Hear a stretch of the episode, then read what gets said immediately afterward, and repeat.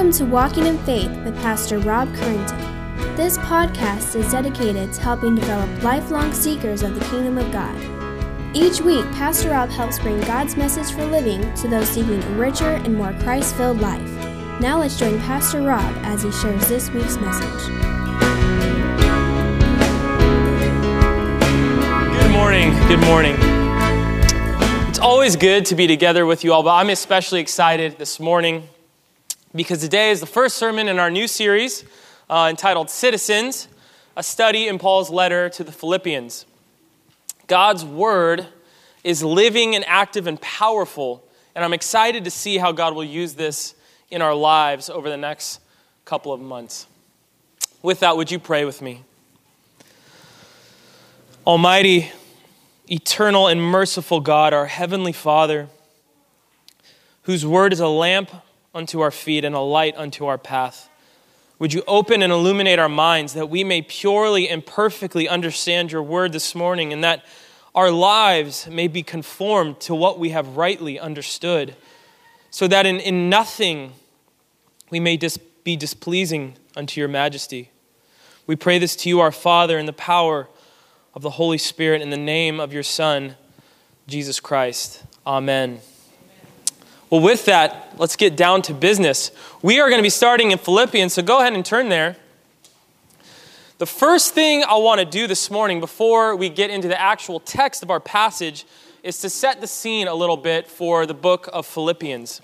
Give the story behind what's going on here. And this is important because I think oftentimes when we read the Bible or we read the New Testament and we come to some of these uh, letters or epistles, as some people call them, we forget that they are letters. Sometimes we approach it just as we would a book, and it's, it's not a book. Uh, it is a book in the Bible, but, but originally it was a letter.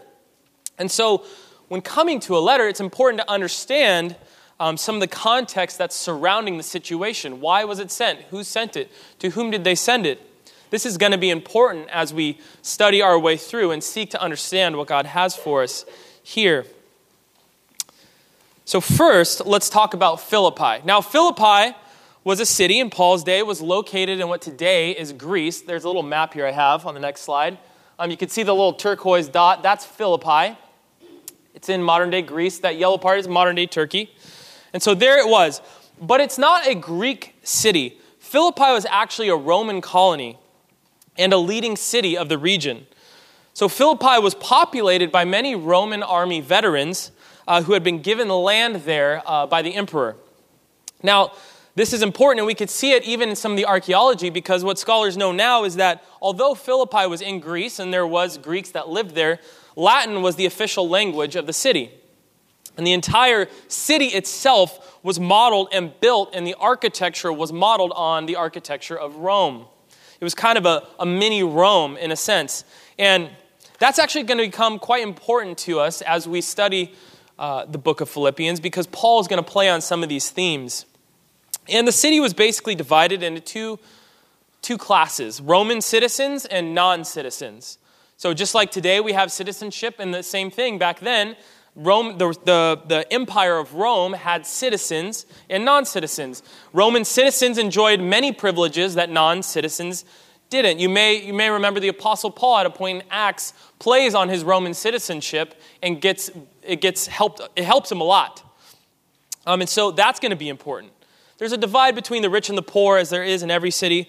But most of all, what we've come to know about Philippi through archaeology and things like that is that Philippi was a city that was obsessed with honor. The citizens were obsessed with honor. And listen to the way one scholar describes this. He says, Archaeological finds from the site, Philippi, reveal a socially stratified population obsessed with status markers such as Roman citizenship, public office, and prestigious titles. Persons of every class competed with their peers for these coveted titles and offices, which the victors then displayed in resume form on inscriptions erected throughout the colony. So, this is a society obsessed with honor and obsessed with fancy titles. Not only that, but they were obsessed with letting everyone else know about how much they had achieved.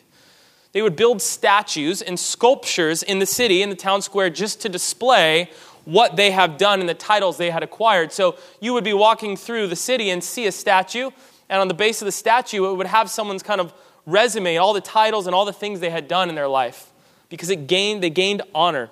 It's kind of like Twitter or the Instagram in the first century, right? We, we tend to do the same thing now. Look at all this cool place I went, you know, even if it's fake. Look how much I've accomplished, right? They even had a name for this, this idea. It was called the Cursus Honorum. In, in translated, that means the race of honors. It was a race to gather as much honor for yourself as you could. Everyone was constantly trying to one up each other, trying to gain more honor and prestige than the next person. Now, that's going to be important because Paul is going to address this, and it will come out as we study Philippians. The people of Philippi were also very religious.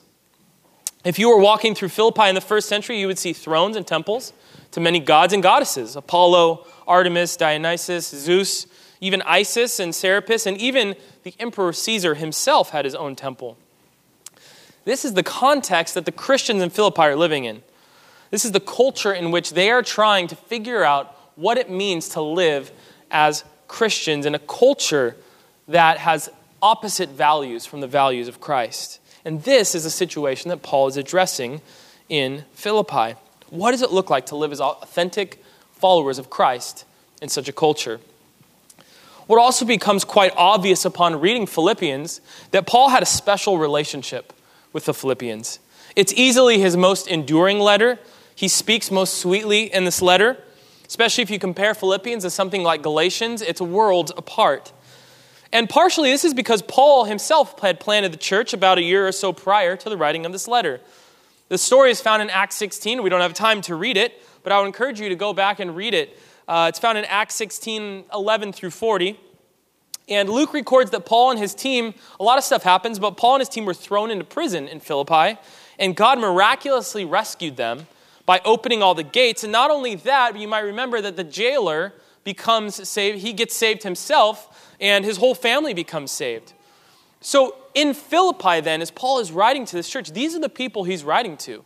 The people that would have heard this letter read aloud to them were the jailer and his family, and Lydia, and not, not our Lydia, a different Lydia. And, uh, and, and the, maybe even the demonic, the, the girl who was demonically oppressed that Paul freed from that. Maybe she was in the crowd. She was a part of the church. It's not a faceless mass. These are people that Paul lived with, that served, and this church exists because Paul went there. A small band of believers whom Paul knew by name and whom he cared for dearly. It's to these brothers and sisters that Paul writes and there's one more thing we need to know before we begin. Where is Paul? What's his situation? That's going to be important. And we'll learn a little bit more about that next week because I'll talk about it. But Paul is imprisoned, most likely in Rome, awaiting his trial before Caesar. Now, prison for Paul probably isn't like what you might think of prison. It's not like he's in a dungeon type prison. Paul was most likely allowed to rent an apartment at his own cost and be under house arrest. Remember, he hasn't been convicted yet, he's awaiting trial. Now, he had a full time Roman guard that was stationed with him, but he could have visitors and send letters and things like that. And he was most likely stuck in this situation for about two years, awaiting his trial before Caesar. And here is what we know the Philippian church heard about Paul's imprisonment, and they couldn't just stand idly by like all the other churches did, Paul says. The Philippian church got money together and probably some other supplies and things like that. And they sent one of their members, Epaphroditus, to carry this gift to Paul in Rome. Now, the, the, the distance between Philippi and Rome is about 1,200 miles. Now, in the ancient world, that's, that's not a short journey. That's about the same distance from, from here to Dallas, Texas. And if you've ever driven to Texas, it's a long journey. The journey back then, depending on if you went on foot or horse or sea, could take anywhere from six weeks to three months, just, just one way, just to get there. And not only that, but it's not like it was safe to travel back then. I mean, Paul in his journeys had gotten shipwrecked three times and gotten robbed and things like that. And this man was willing to take his own life in his hands just to get Paul these provisions. And we know that he almost didn't make it. At some point, Epaphroditus became very ill and almost died, but eventually he made it to Paul. And without doubt, without a doubt, Epaphroditus updated Paul on what was going on in the church in Philippi. And so this letter to the Philippians is Paul's response. Now, he gives this letter to Epaphroditus, and Epaphroditus carries it back. And we'll, you, he mentions that in the book, so we'll see. But can you imagine what it would have felt like that day that Epaphroditus came back to the church in Philippi after being gone? I mean, who knows, maybe a year or more. I mean, you wouldn't really have any way to know if he's even still alive at that point. Did he make it? Did he, did he die? But he finally comes back. Can you imagine the excitement that he's carrying a letter from the Apostle Paul to this church, the man whom they so dearly loved? They finally get to know what happened to Paul, how he's doing, what's going on in Rome. What would the Apostle Paul have to say to this small band of believers hunkered down in Philippi, trying to figure out how the church is supposed to work? Well, this is exactly what we're going to explore over the next several weeks, and we're going to see how this ancient letter is every bit as relevant to us as it was to the Philippians back then. Because the main themes that Paul addresses and writes about in Philippians are things that we face today. In Philippians, Paul calls the Philippian church to live humbly and joyfully as citizens of God's kingdom in a manner worthy of their high calling, even in the face of internal and external pressures and threats. This was the call to them, and it's the call to us today. And this is why Paul wrote. This is the context and the circumstances surrounding the letter that we're going to be looking at. This is the context and circumstances which the Holy Spirit inspired, and these are the words that the Holy Spirit inspired. And so we read them. And so, with that, let's read our passage for this morning. Now, this morning we're just going to be digging into the first two verses, the first two verses of chapter 1. So please turn there, Philippians chapter 1, verse 1. We'll read these two verses and then we'll break them down. So here's what it says Philippians chapter 1, verses 1 and 2. Paul and Timothy, servants of Christ Jesus, to all the saints in Christ Jesus who are at Philippi, with the overseers and deacons, grace to you and peace from God our Father and the Lord Jesus Christ. Now, you may be thinking, really? We're just going to do the greeting? I mean, let's get into the good stuff, right? There's, there's just a greeting. What can there possibly be to learn from a greeting? Well, I hope after this morning I can change your mind because not only it would be enough if these we knew and we know that these are the God breathed inspired words of the Holy Spirit, but even apart from that, we know that Paul is incredibly, incredibly careful with what words he chooses and how he phrases everything. Paul packs theology and encouragement into every word that he writes, and we'll see that this morning. Even his greetings to his letters are filled with wonderful truths inspired by the Holy Spirit for us to learn. And what we find here in these little two verses will apply to every single one of us, whether we're six or 60 or single or married or excited with your Bible open or you're bored and your Instagram's open, okay? I see you. Don't think I don't know. Uh, God's word pierces the hearts of all of us, and God's word speaks to all of us. So let's break it down. The first thing we're going to see here in verse 1 is, is about Christian identity. We're going to see a couple things about Christian identity here that are incredibly important. And the first thing is this the Christian is a slave. The Christian is a slave. If you are here this morning and you have faith in Jesus Christ, and I pray that you do, you are a slave. If you have been saved by Jesus, you are enslaved to Jesus. You have been bought and are owned by Jesus Christ Himself. You are a slave. Now, where am I getting this? Well, take a look at verse 1. It says, Paul and Timothy, servants of Christ Jesus. Now, most translations use the word servants because the word slave brings up all sorts of baggage that it didn't have back then. Now, it had baggage back then, and we'll talk about that later in Philippians. Um, but I'm, I'm here to tell you the Greek word, doulos, if you're interested in that, is not, it's not the word that's used for a hired servant. It, it's not the word that's used for someone who gets paid. It's literally the word for a slave. And you don't have to take my word for it. John MacArthur wrote a whole book on it, so go get that if you want to find out more. But it's important because Paul begins his letter this way. He could have, he could have said anything. He could have said, Paul, an apostle of God, which he does in most of his letters. But here, he says, Paul and Timothy, slaves of Christ Jesus. They are slaves of the king, servants of the king. And every Christian is. Think about it this way if Paul, the apostle, is a slave, then you and I, who are not anywhere near apostles, are definitely slaves of Christ Jesus. You are a slave, a bondservant of Christ, a servant of the living God. Now, what does this mean? Well, it means that in your life, your decisions, your actions, your thoughts, all of them must be oriented to serve your master, Christ Jesus. It means that the aim of your life is to please your master, Christ Jesus. It means that you obey your master, Jesus, no matter the cost. It means that as you come to every decision in your life, from the small to the big, the constant question that guides your thinking is what would be most pleasing to Christ? What would best serve the cause of Christ? What would bring Christ the most glory? Christian, you are a slave. The entire aim of your life must now be to please Christ. And this is beautiful because the person who truly understands the grace of God and the salvation that was won for us wants to please Christ.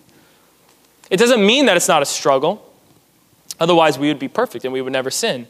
But it does mean that the person who has been saved by Jesus wants to serve Jesus, wants to please Jesus in all that they do. From the smallest decision to the largest. From should I tell this white lie to what career should I choose? To how should I raise my kids? To, to how should I date? Who should I date? To who should I marry? How should I treat my spouse? All these questions and every question of life must be looked at through the lens of what would be most pleasing to my Master, my Lord, Christ Jesus. What would best serve the cause, the mission of my Lord, Christ Jesus. Because if you've been saved by Jesus, you know the power of the grace of God you love Jesus and you want others to know as well. If you love Jesus, then you want to please Jesus. Jesus himself said, He said, If you love me, you will keep my commands. The Christian is a slave of Christ. This idea, this notion of the Christian's life, of, of your life being entirely aimed at pleasing Jesus, is summed up by the Apostle Paul later in Philippians when he says this, this famous phrase to live is Christ and to die is gain. That's it summed up in one phrase to live is Christ. Paul says, My life, my, if I live, it is Christ. My life is Christ's. That's it. That is the mark of a slave. Paul says, It's not about me, it's not about what I want, it's not about what I want to do. No, my life to live is Christ. My life is His. And, Christian, this is part of your identity as a Christ follower. You no longer live life for yourself, but for Christ. Paul puts it this way in 2 Corinthians 5:15. Listen to what he says. Speaking of Jesus, he says, "He died for all that those who live, listen to what he says, might no longer live for themselves, but for him who for their sake died and was raised." Christ died that those who live, in other words, those who have faith, those who are who are made alive by him might no longer live for themselves, but for him who for their sake died and was raised. Do you see that? It's part of your identity as a Christian. And Jesus talked about this as well in Luke 16 13. He said, No servant can serve two masters. For either he will hate the one and love the other, or he will be devoted to one and despise the other. In other words, Jesus is saying, Everyone has a master. You either serve Jesus or you serve something else. You can't have some of Jesus. He's either your Lord, he's either your master, or he's not. You are either a slave of Christ alongside Paul and every other believer, or you're not a Christian. Remember what Jesus said? He said, and we, we read this in our communion. He said, Do you want to follow me? Here's what it costs take up your cross, deny yourself, and follow me. That's, that's Jesus' uh, church growth seminar 101. He's turning people away, his whole ministry. Do you want to follow me? Take up your cross, which, I mean, it's in our, in our modern day, it's like take up your, uh, your, the thing that will execute you. Take up your electric chair and follow me, in other words. The cross is an instrument of execution. You want to follow me, he says, you must die.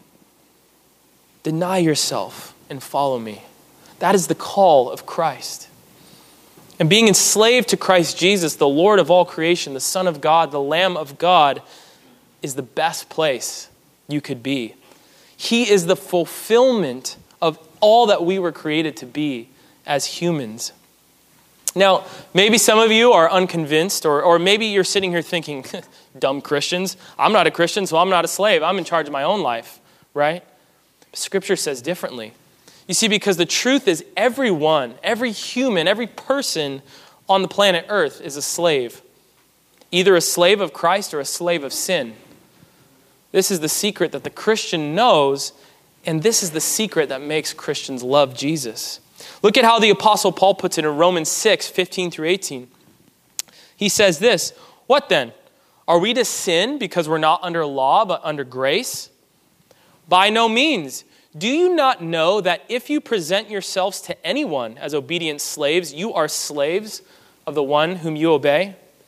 Either of sin, which leads to death, or of obedience, which leads to righteousness. But thanks be to God that you who were once slaves of sin have become obedient from the heart to the standard of teaching to which you were committed. And having been set free from sin, have become slaves of righteousness. Paul says, Don't you know that before Christ saved you, you were enslaved to sin, and Christ set you free?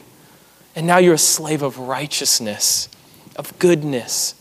So that's, that's it slaves of sin or slaves of righteousness. Slaves of sin or slaves of Christ. You either serve sin with your life or you serve Christ. And if you're enslaved to sin, only Christ can set you free. Only those whom the Son sets free are free indeed. And that is the truth. You are either enslaved to sin, death, and destruction, or you're enslaved to the gracious God of the universe whose name is love. So, would you stand in awe of this truth with me this morning? Let it, let it transform your heart and your mind. Let it transform the way that you live. Let it transform the way that you think. Let it transform the way that you look at all that you do. Maybe there's something in your life right now that you know is not pleasing to God. I don't know what it is. Maybe, maybe it's a decision you've made. Maybe it's something hidden on your computer. Maybe it's a relationship. Maybe it's, maybe it's something you haven't done that you know you should do. Whatever it might be, brothers and sisters, remember this Jesus is your Lord. He's your master. Obey him this morning. Look to your good and gracious master and leave sin behind. He bought you with his blood. He loves you, so serve him with your life. Stamp this upon your heart. Claim the title as Paul claims it proudly slave of Christ, servant of Christ. Say with the Apostle Paul, to live is Christ. Let that be the cry of your heart. Let that be the cry of this church. We are all under the authority of our good master, Jesus Christ. We are all slaves of Christ. The confession of the Christians from the very beginning of the church was this Jesus is Lord. Why? Because the Christian is a slave. But you see, that's only one part of our identity. The Christian is not only a slave, no, the second aspect of the Christian's identity that we see here in our text this morning is this. Number two, the Christian is a saint. The Christian is a saint. In other words, the church is a communion of saints. The church, the people of Christ, is a gathering of saints. So OVBC, Orangeville Bible Church, is a fellowship of saints. This is what we are. If you're a true Christian here this morning, you are also a saint. Look at the second half of verse 1 in Philippians 1. It says this To all the saints in Christ Jesus who are at Philippi with the overseers and the deacons, to all the saints. Now, side note before I continue on overseers, elders, that, that term is used interchangeably in Scripture, and deacons are the only two offices in the Bible. And let me just say this I've been to a lot of churches over the years. Be thankful that you are in a church that holds these two offices and seeks to fulfill them biblically. Honestly, that's pretty rare these days. So, so don't take that for granted. Um, it, it's amazing. So just be thankful of that. And, and as to why Paul singles out the overseers, the overseers and deacons, there's, there's a reason that we'll see in, an, in a different sermon later on down the road. But he says this Paul and Timothy, the self identified slaves of Jesus, write to the saints in Jesus at Philippi. Did you know Paul uses this word, saint, to identify believers almost as much, if not more, than any other term? You won't find the word Christian much in Scripture. It's there. You won't find the word believer much, but the word saint, you'll find a lot. If you, go, if you have time, go back and look at all the greeting sections of the letters that Paul writes. Almost all of them, he says, to the saints in such and such city. This is how Paul thought of believers. This is how Paul thought of Christians. He thought of them as slaves, and he thought of them as saints. Well, what does this mean?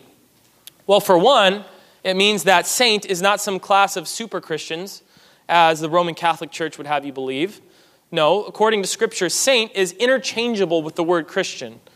It's the same thing a disciple, Christ follower, a Christian, a brother, a sister, whatever you want to say, saint means the same thing. It's a believer. These words are all interchangeable. They do not represent separate classes of Christians. All Christians are equal at the foot of the cross. There is no class of super Christians called saints. According to Scripture, if you are a Christian, you are a saint. And this is important because, again, this is a fundamental part of our identity. And if we don't understand our identity as believers, we're going to be doing all sorts of things and wreaking havoc in the world and on our own lives. So, what's behind this term? What does it mean? Well, literally, saint, the, the Greek word behind the word saint means holy one. It's a word this, this Greek word has the same root, it's the same word as the words that we find for holy, for holiness, for sanctification. Same, same word. A legitimate of this translation, a legitimate, a legitimate translation of this passage could be to all of the holy ones in Christ Jesus who are in Philippi. Every true Christian is a saint. Every Christian can rightly be called holy. But wait, you say, I'm not holy, right? I still sin. I, I don't feel holy, that's for sure. I still struggle with sin. But here's the point it's not about you. It's not about you. This is about what Christ has done, not what you can do. This title, saint, points to everything that Christ has achieved on your behalf, not how much you can achieve on your own. We are called holy because of what Jesus has done, what Jesus has accomplished on our behalf. You are holy if you are a Christian here today. Like I said, it's the same root word as the word that, that's translated sanctify or sanctification. So listen to this. Christian, you have been sanctified. Now, here's the tension we find in Scripture you have been sanctified, and yet you are being sanctified. You have been made holy. You are holy. Paul says to the holy ones, and yet you are being made holy. You have been set apart by God, and yet you are continuously being set apart each and every day. That is what this title means. God has set us apart as His people, a people of His very own, of His own possession, His own treasure, to dwell with Him forever. And He accomplished this through the death, the life, the death, and the resurrection of Jesus the Christ. So, Christian, are you holy? Yes. Do you still need to pursue holiness? Yes. Why? Because Christ has set you apart as holy and has called you to himself. We see this, this, this tension all over the place in Scripture. We like to call it the tension of the already and the not yet. In other words, Jesus has already accomplished everything that is needed for salvation, but it has not yet been finally fulfilled. So we still have a life to live. We still pursue Christ. Believers have already been sanctified, set apart for God, but they have not yet come into perfection in eternity. And you can sense this tension in a lot of texts, but especially one like Romans 6. Now, in Romans 3 through 5, Paul has just finished explaining salvation that it's by faith alone. It's not by any works that we do, it's by faith alone in Jesus Christ that we are saved. Salvation, justification, simply comes by believing in Jesus. And in Romans 6 1, then he turns to answer the obvious question well, okay, this is how our sinful minds work. If salvation has nothing to do with my works, then hey, uh, I'll just believe in Jesus and sin it up. You know what I'm saying? The more I sin, the more God can be gracious. This is perfect, right? And so Paul answers this question. He poses the question in Romans 6 1. He says, What shall we say then? Are we to continue in sin that grace may abound? So, like I said, why not continue sinning? God can be more gracious. This is great. Well, watch how he answers this question. Now, what do you think his answer might be? If you don't remember what he says, you might think he would say, Well, no, you shouldn't continue sinning. That, that would dishonor God. You might think he would say, No, don't continue sinning. That will make God mad. You might think he, he would say, No, don't continue sinning. You're breaking the law. You might think he would say, No, you shouldn't do it. It's wrong. No, you will go to hell if you continue sinning. But that's not what he says. And his answer here is instructive. Now, those things may or may not be true, but listen to what his, the Apostle Paul's inspired answer is to this question. In verse 2 of Romans chapter 6, he says this What shall we say then? Are we to continue in sin that grace may abound? He says this By no means, never, God forbid. How can we who died to sin still live in it?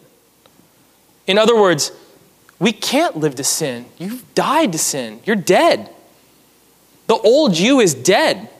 You can't, you won't continue in sin. You can't. You've been set free from it.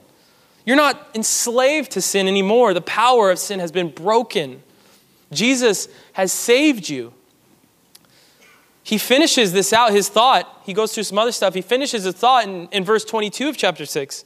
He says, But now that you have been set free from sin and have become slaves of God, there's that term again, the fruit you get leads to sanctification and its end, eternal life.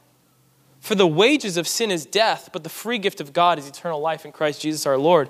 In other words, he says, You've been set free, you have become a slave of God, and the fruit that you will get from that leads to sanctification and eternal life. So, why should we stop sinning? Paul says, You're dead. You, you've been dead to sin. How can we live in that?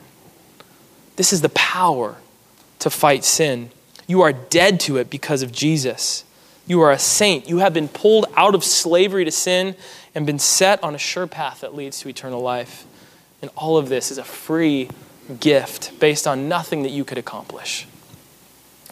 You see, holiness is not something that Christians, some Christians pursue and some don't. Holiness at the very, is at the very root of our identity as Christians the God who is holy, holy, holy, who sent his only Son Jesus, the Holy One of God, to purchase our holiness with his blood. And when he ascended, he sent the Holy Spirit into the hearts of all who believe in his name as a guarantee that one day this will all be finished. God's grace has set you apart as holy. And God's grace is the continuing fuel that will fuel your pursuit of holiness. Christian, you are holy and you are becoming holy. God has made you holy and you are pursuing holiness by the grace of God. You are a saint. This is the good news of the gospel. But we're not just saints. Look, look at the verse. Look at verse the, the second half of verse 1. We are saints in Christ Jesus. Our holiness is in Jesus. Paul says to the saints, in Christ Jesus. All of the blessings of God that come to us as believers come to us in Jesus Christ. This is one of the Apostle Paul's favorite phrases in Christ. And throughout the New Testament, he lumps so many things in this, but it, but it all comes together in a long list of things that we receive in Christ. It is in Christ Jesus that God calls us to salvation. It is in Christ that God grants us faith and repentance. It is in Christ that we have every spiritual blessing in the heavenly places. It is in Christ that we've been made alive. It's in Christ that we have peace with God. It's in Christ our sins have been forgiven. It's in Christ that we have fellowship with God. It's in Christ that we become partakers of the divine nature, Peter says. It's in Christ that we have received the love of God. It's in Christ that we have received mercy. It's in Christ that we are secure. It's in Christ that we have received adoption as sons and daughters. It's in Christ that we will be resurrected because in Christ we have eternal life. And because we are in Christ, brothers and sisters, we will dwell with Christ for all eternity. So if you are here and your faith is in Jesus this morning. All of these blessings are yours in Christ. Why? Because you are a saint. You have been set apart. You have been called holy by God. Now, how should this affect your life? Well, this is, this is the fuel. This is the bread and butter. This is the gospel. This is what fuels your life as a Christian. This is what will fuel your joy and what will fuel your fight against sin this is what will fuel you to spread the gospel to the nations. Have you ever wondered why, why some Christians are so joyful? Why they are so willing to give up anything and everything for Christ? It's because of this. Because they know they are His. They know that in Christ they have received everything they could ever want or need. They know that in Christ they are saints. The in Christ status of believers, of us, issues forth in the of Christ status. In other words, because we are saints, we are slaves willingly. There are no slaves who are not saints, and there are no true saints who are not slaves. Those who have Jesus as Savior also have Him as Lord. And what a blessing it is to serve Jesus. He is worthy of all of our lives, He is worthy of everything that we have. We are not even worthy to be His slaves, and yet, in the midst of our sin, He bought us and redeemed us, dying in our place, setting us apart to be made holy. And now, together as one body, we serve Him because He is worthy. Yes, this is what you need to know today from this passage. You are a slave of Christ and a saint in Christ. Which brings us to our third and final point this morning as we wrap up. Third, the Christian is a spectator. The Christian is a spectator. In other words, we see it's all of grace. God has done it all. All of this, all of the blessings that we receive from God in Christ are all of grace. We deserve none of them. We don't deserve Christ. We don't deserve salvation.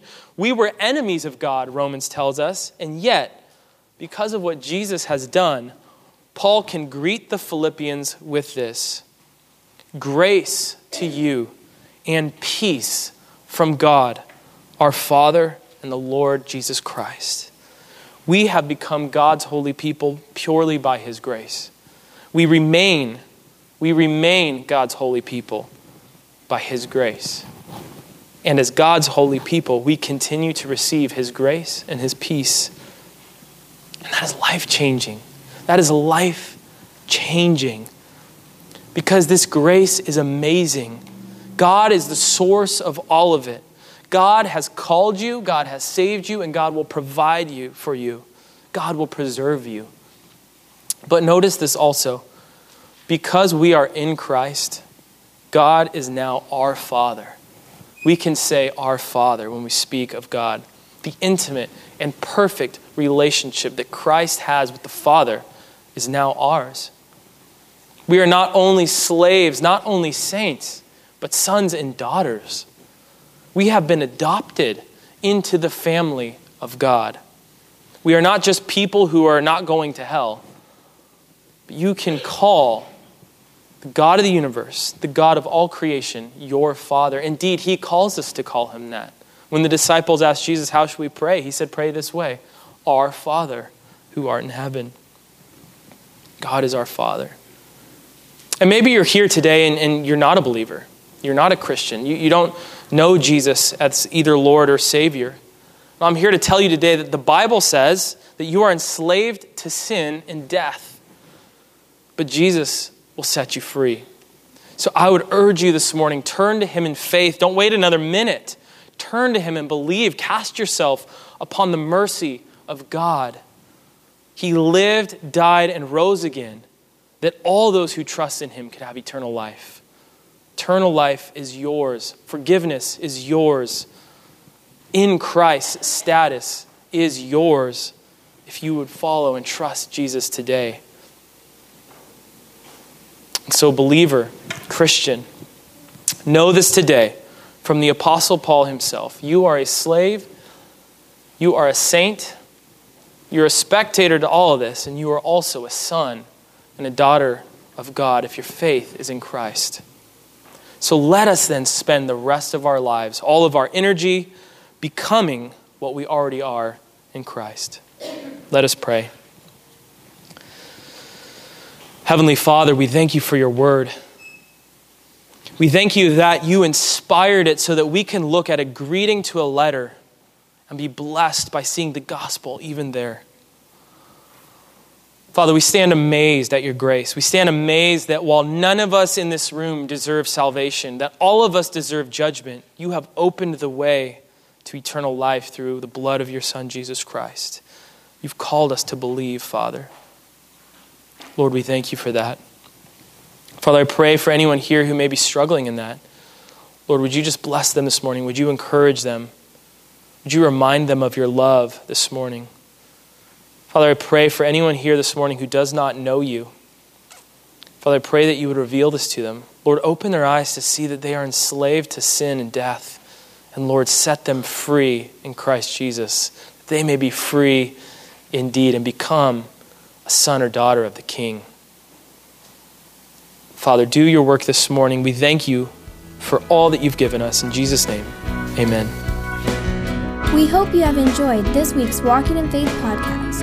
We encourage you to share this podcast with others in order to help spread God's message to all those in need. If you have any questions or comments, we would love to hear from you. Email us at walkinginfaith at orangevilla.org. You can help us spread this podcast by writing a review at iTunes, and don't forget to visit us online at orangevilla.org. There you will find more information about our ministry, as well as share your thoughts, submit prayer requests, and find out how you can help others to grow in God's love. Until next week, may God bless you in everything you do.